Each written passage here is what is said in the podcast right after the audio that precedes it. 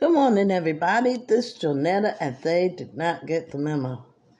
Now, last time I was on this podcast, I played my podcast twice because I wanted to make sure everybody heard it.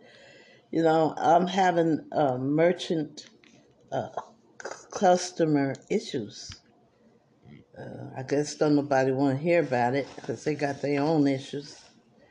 But um, it's a reality, and as time goes on and you try to conduct your business, um, you and if you have an issue, you'll find out. You'll find out what I'm talking about is true. But in the meantime, in between time, it's Wednesday, it's hump day. Let's see if I can find some music to get you over that hump. You know, we all have to go to the salt mine, what we call work, to earn a living. And sometimes we get a little sluggish. So I try to lift you up out of that funk and get you through one more day. So let me try it again. See if I can do it. Up the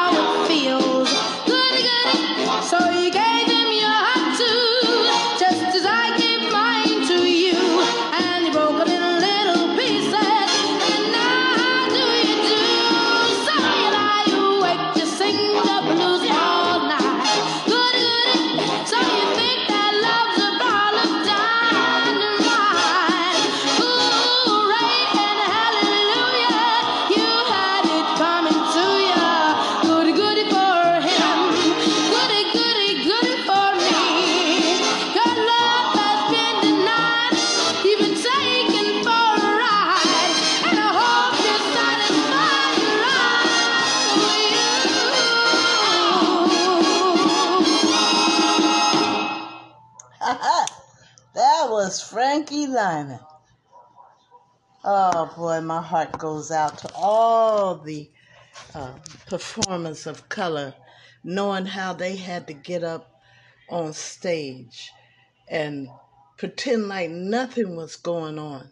But behind stage, the black artists were discriminated against, treated less than, uh, stayed in flea bitten hotels while the people who owned the uh, uh, venue uh, pocketed untold amounts of money at the well let's just put it like this. The money that was made by these artists of color was never uh, passed on to the artists now they're showing a close shot of these uh, girls in the audience. And when the camera focused on them, one of the uh, girls looked as if she didn't want nobody to know that she was at a concert listening to a black singer.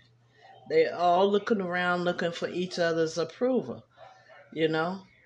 Um, oh boy, we're looking at this black guy up on stage. We shouldn't let anybody see us know that we like the music he's singing. Then why are you there? In droves.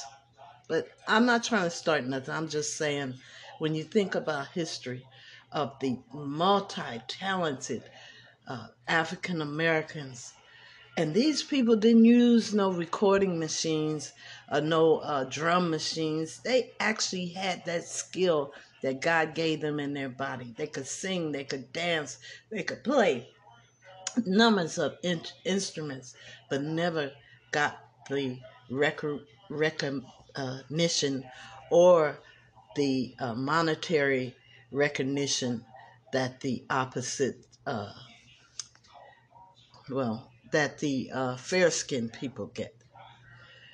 Uh, it's amazing. I don't know how they did it. They're performing their, their show as usual, and the uh, Caucasian filled audience is looking like uh, who does this in think he is? You know, it, it was it, it's the expressions on their face is disrespectful, actually. Um, but that's nor here nor there. It was uh, Dick Clark. He was the revolutionary to bring in uh, the African Americans on his stage. Thank him for that.